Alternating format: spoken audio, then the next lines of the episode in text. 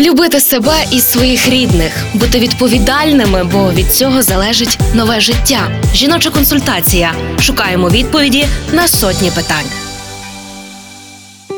Перші зубчики подія для батьків радісна, але й тривожна водночас, бо тривожна малеча. У процесі прорізування молочних зубів дитина може часто плакати, погано їсти і не досипати. Як зменшити больові відчуття у малюка? Що рекомендується з поміж різноманіття медичних препаратів і чи виправдовують себе гризунці? Пояснює лікарка-педіатр-неонатолог Львівського перинатального центру Оксана Домашовець. Більшості препаратів, от е, кремів, мазів, вони є недоказові і зазвичай вони навіть є шкідливі.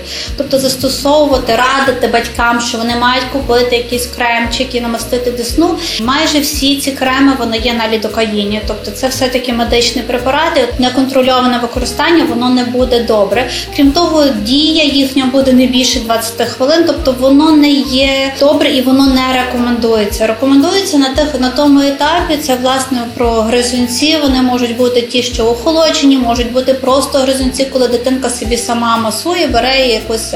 То питання вже вподобання самої дитини. І якщо дитину направду воно турбує, і воно направду турбує досить часто, для того є знеболюючі препарати, тобто е, які будуть одномоментно і жарознижуючі, і знеболюючі, це використовується ібупрофен і використовується парацетамол. Тобто, коли потрібно допомогти дитині, ми допомагаємо, але шляхом власне знеболення, а не місцевого нанесення. Місцевим іде використання власних гризунів. Партнер рубрики Львівський обласний клінічний перинатальний центр. Реклама.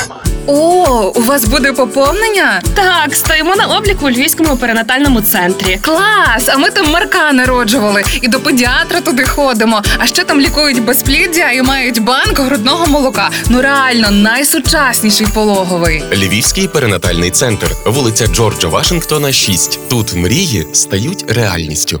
Реклама.